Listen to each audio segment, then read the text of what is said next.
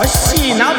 神戸ラバーアットナイト。神戸ラバーラジオ部は神戸付き音声配信好きな神戸ラバーの集う大人の部活動その活動として配信してるのがこの神戸ラバーアットナイト担当パーソナリティごとに様々な切り口での神戸の魅力を発信していきます。さてホッシーは神戸にまつわるご当地ソングを歌って神戸の魅力を発信していきます。神戸を歌った前々歌謡第5回目です最終回一つ手前でございます今回で練習配信は終わり来週が本番配信でございます。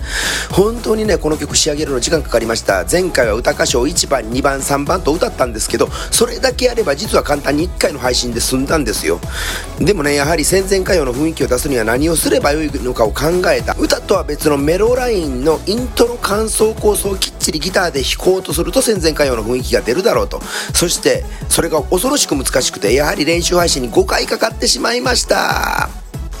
今回は構想です。1番2番3番と歌ってきてさあ曲の締めです。という箇所ですね。でこの箇所が実に曲の締めっぽいコード進行やフレーズで構成されています。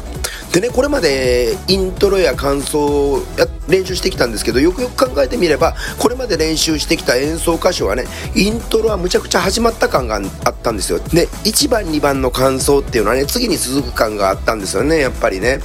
2番から3番の間の感想はさーてもう一回やっとくかということでイントロの途中からを演奏されてる。コードやオブリフレーズが人に与える印象までよく考えられてるイントロ感想構想になってて音の感じをちゃんとそれぞれ適材適所にはめていってるんやな。よう考えて編曲されてるんやなと思いましたこの曲。その考え抜かれた作編曲をなさったのが大作曲家の服部良一先生です。代表曲を少しだけ挙げると蘇州夜曲東京ブギウギ青い山脈銀座カンカン娘そして最後マニアック高速エスパーの歌。劇版サントラもね大ヒット映画作品を多く手掛けられてる服部良一先生でございます。でここからはポッドキャストには著作権関係で規制曲を流せないので CM と歌の歌詞はスタイルの私星チャンネルをお飛びくださいませ。